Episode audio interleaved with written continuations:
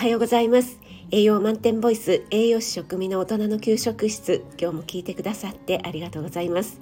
お出かけ前の支度中移動中に耳だけ傾けていただけると嬉しいです。はい今日の食材は白菜です。白菜は11月から3月頃が旬となりますので今まさに旬ですよね。霜が降りる季節になると寒さへの抵抗性を強めるので糖度が糖度が上がって甘みが増してきます。白菜というとこの時期やっぱり鍋でしょうかね。鍋には欠かせない食材ですよね。あとはお漬物ですね。白菜キムチだったり白菜の浅漬け。柚子をね一緒に入れて浅漬けにしたものもねとっても美味しいですよね。私の11月の料理ライブですね。今月は豆乳であったかレシピということでね。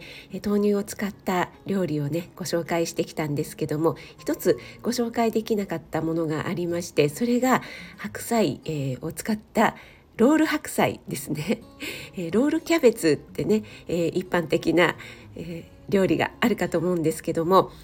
それを白菜にしたものなんですけどもね、えー、白菜はちょっと細長いですよね。なのでねキャベツより結構巻きやすかったりするので、えー、それもねとってもおすすめなんです、えー、ロール白菜にして豆乳でね煮込んで味付けをしたものになります。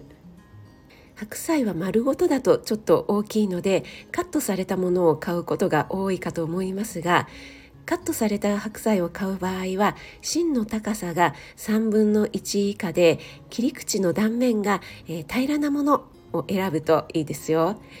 たまに断面がちょっと盛り上がってるものがありますけどもこれは時間が経って、ちょっとね成長してしまってるっていうことになりますのでね平らなものの方が新鮮ということになります。はいあなたが美味しく食べて美しく健康になれる第一歩を全力で応援します。